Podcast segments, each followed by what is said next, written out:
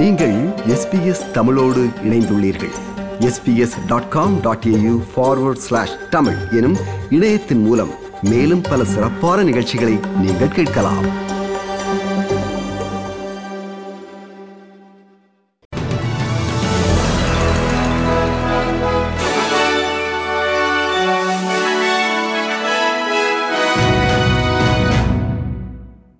நேர்கள் அனைவருக்கும் வணக்கம். இன்று மே மாதம் இருபதாம் தேதி வெள்ளிக்கிழமை ஆஸ்திரேலிய செய்திகள் வாசிப்பவர் செல்வி.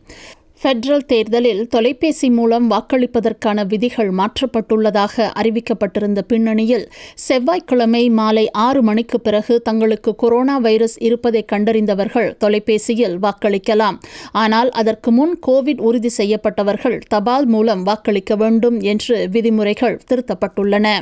இவ்வாறு வாக்களிப்பு விதிகள் திருத்தப்பட்டுள்ளதை உறுதி செய்த பிரதமர் ஸ்காட் மாரிசன் ஆஸ்திரேலிய தேர்தல் ஆணையம் நாடாளுமன்றம் ஒப்புக்கொண்ட சட்டத்திற்கு உட்பட்டு செயல்பட வேண்டும் என்று கூறினார் ஆஸ்திரேலிய தேர்தல் ஆணையத்தின் ஆணையர் டாம் ராஜர்ஸ் ஏபிசியிடம் தொலைபேசி வாக்காளர்களின் எண்ணிக்கையை கையாள முடியும் என்று கூறியுள்ளார் We think we should be able to cope with the numbers. We did modelling late last night, working with our partners, and I, we're pretty sure that will be fine. But again, there are likely to be queues. It'll be a lumpy service. And I just remind everyone, Joe, that this is an emergency measure. Uh, it's not a normal way of voting. We're providing that to make sure that all Australians can have their say. Australian Financial Review வெளியிட்டுள்ள சமீபத்திய கருத்து கணிப்பில் இரு கட்சி விருப்பு வாக்குகள் அடிப்படையில் ஐம்பத்தி மூன்றுக்கு நாற்பத்தி ஏழு சதவீதம் என்ற அடிப்படையில் லேபர் கட்சி லிபரல் கட்சியை விட முன்னிலையில் உள்ளதாக தெரிவிக்கப்பட்டுள்ளது.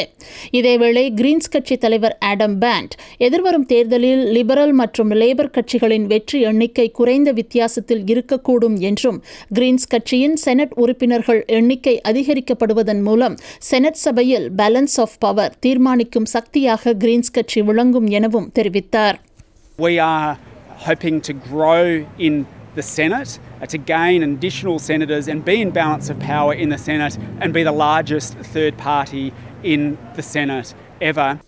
தேர்தலுக்கு முதல் நாளான இன்று லேபர் கட்சி தலைவர் ஆந்தனி அல்பனீசி முன்னாள் பிரதமர் ஜூலியா கிலாடுடன் இணைந்து தெற்கு ஆஸ்திரேலியாவில் தேர்தல் பிரச்சாரத்தில் ஈடுபட்டார். அவர்களுடன் தெற்கு ஆஸ்திரேலியாவின் பிரீமியர் பீட்டர் மெலனோஸ்கஸ் கலந்து கொண்டார். ஜூலியா கிலாட் நேரடியாக பெண் வாக்காளர்களிடம் தனது பிரச்சாரத்தை ஆரம்பித்தார். லேபர் கட்சி அதன் முக்கிய குழந்தை பராமரிப்பு கொள்கைகள் மூலம் பாலின சமத்துவத்தை வலியுறுத்தும் மற்றும் பெண்கள் ஆதிக்கம் செலுத்தும் தொழில்களுக்கு அதிக ஊதியம் வழங்குவதற்கான முன்னெடுப்பு போன்ற கொள்கைகளை முன் முன்னிறுத்தி பிரச்சாரம் செய்தார் What I want to see for this country is a government that cares about, values and includes women. And I know that a government led by Albo will do precisely that. So for Australian women, if you want to make a better choice, please tomorrow go to your ballot places, go to your polling stations and vote Labour. பெண்கள் மத்தியில் Scott Morrison அவர்களின் செல்வாக்கு குறைந்துள்ளதாக ஆஸ்திரேலிய national university ANU நடத்திய சமீபத்திய ஆய்வு முடிவு தெரிவித்துள்ள நிலையில் லேபர் கட்சியின் இறுதி நேர தேர்தல் பிரச்சாரம் பெண்களை முன்னிறுத்தி நடைபெற்றுள்ளது நாளை நடைபெறவுள்ள பெட்ரல் தேர்தலில் ஆயிரக்கணக்கான வாக்காளர்கள் முதல் முறையாக வாக்களிக்க உள்ளனர். அகதிகளாக ஏற்றுக்கொள்ளப்பட்ட சுமார் பதினையாயிரம் பேர் உட்பட மூன்று லட்சத்தி எழுபத்தி எட்டாயிரத்திற்கும் மேற்பட்ட வாக்காளர்கள் புதிதாக வாக்காளர் பட்டியலில் இணைந்துள்ளனர். இதுவரை பதிவு செய்யப்பட்ட புதிய வாக்காளர் எண்ணிக்கையில் இதுவே அதிகபட்ச எண்ணிக்கையாகும்.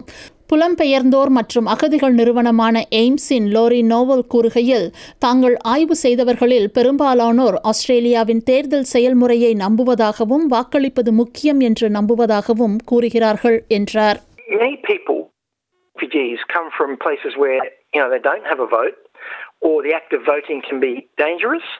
Um, so we find that you know most new citizens really relish the opportunity to take part in a political process and they take it really seriously.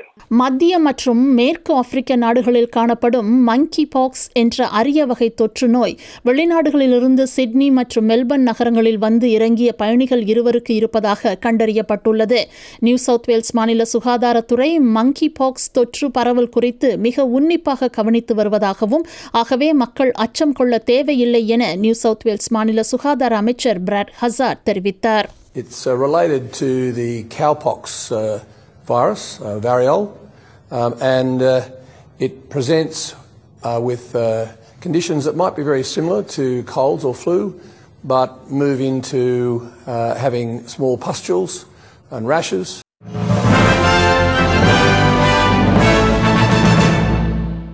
இனி இன்றைய நாணய மாற்ற நிலவரத்தை பார்ப்போம். ஒரு ஆஸ்திரேலிய டாலர் எழுபது அமெரிக்க சதங்கள் இருநூற்றி ஐம்பது இலங்கை ரூபாய் இருபது சதங்கள் ஐம்பத்தி நான்கு இந்திய ரூபாய் அறுபத்தி ஏழு காசுகள் தொன்னூற்றி ஏழு சிங்கப்பூர் சதங்கள் மூன்று புள்ளி பூஜ்ஜியம் ஒன்பது மலேசிய ரிங்கெட்.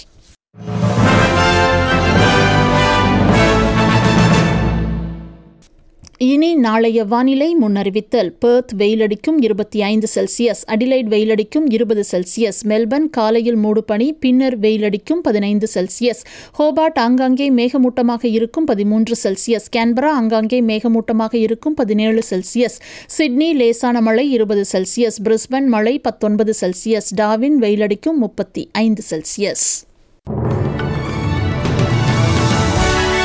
இத்துடன் எஸ்பிஎஸ் தமிழ் ஒலிபரப்பு வழங்கிய ஆஸ்திரேலிய செய்திகள் நிறைவு பெறுகின்றன.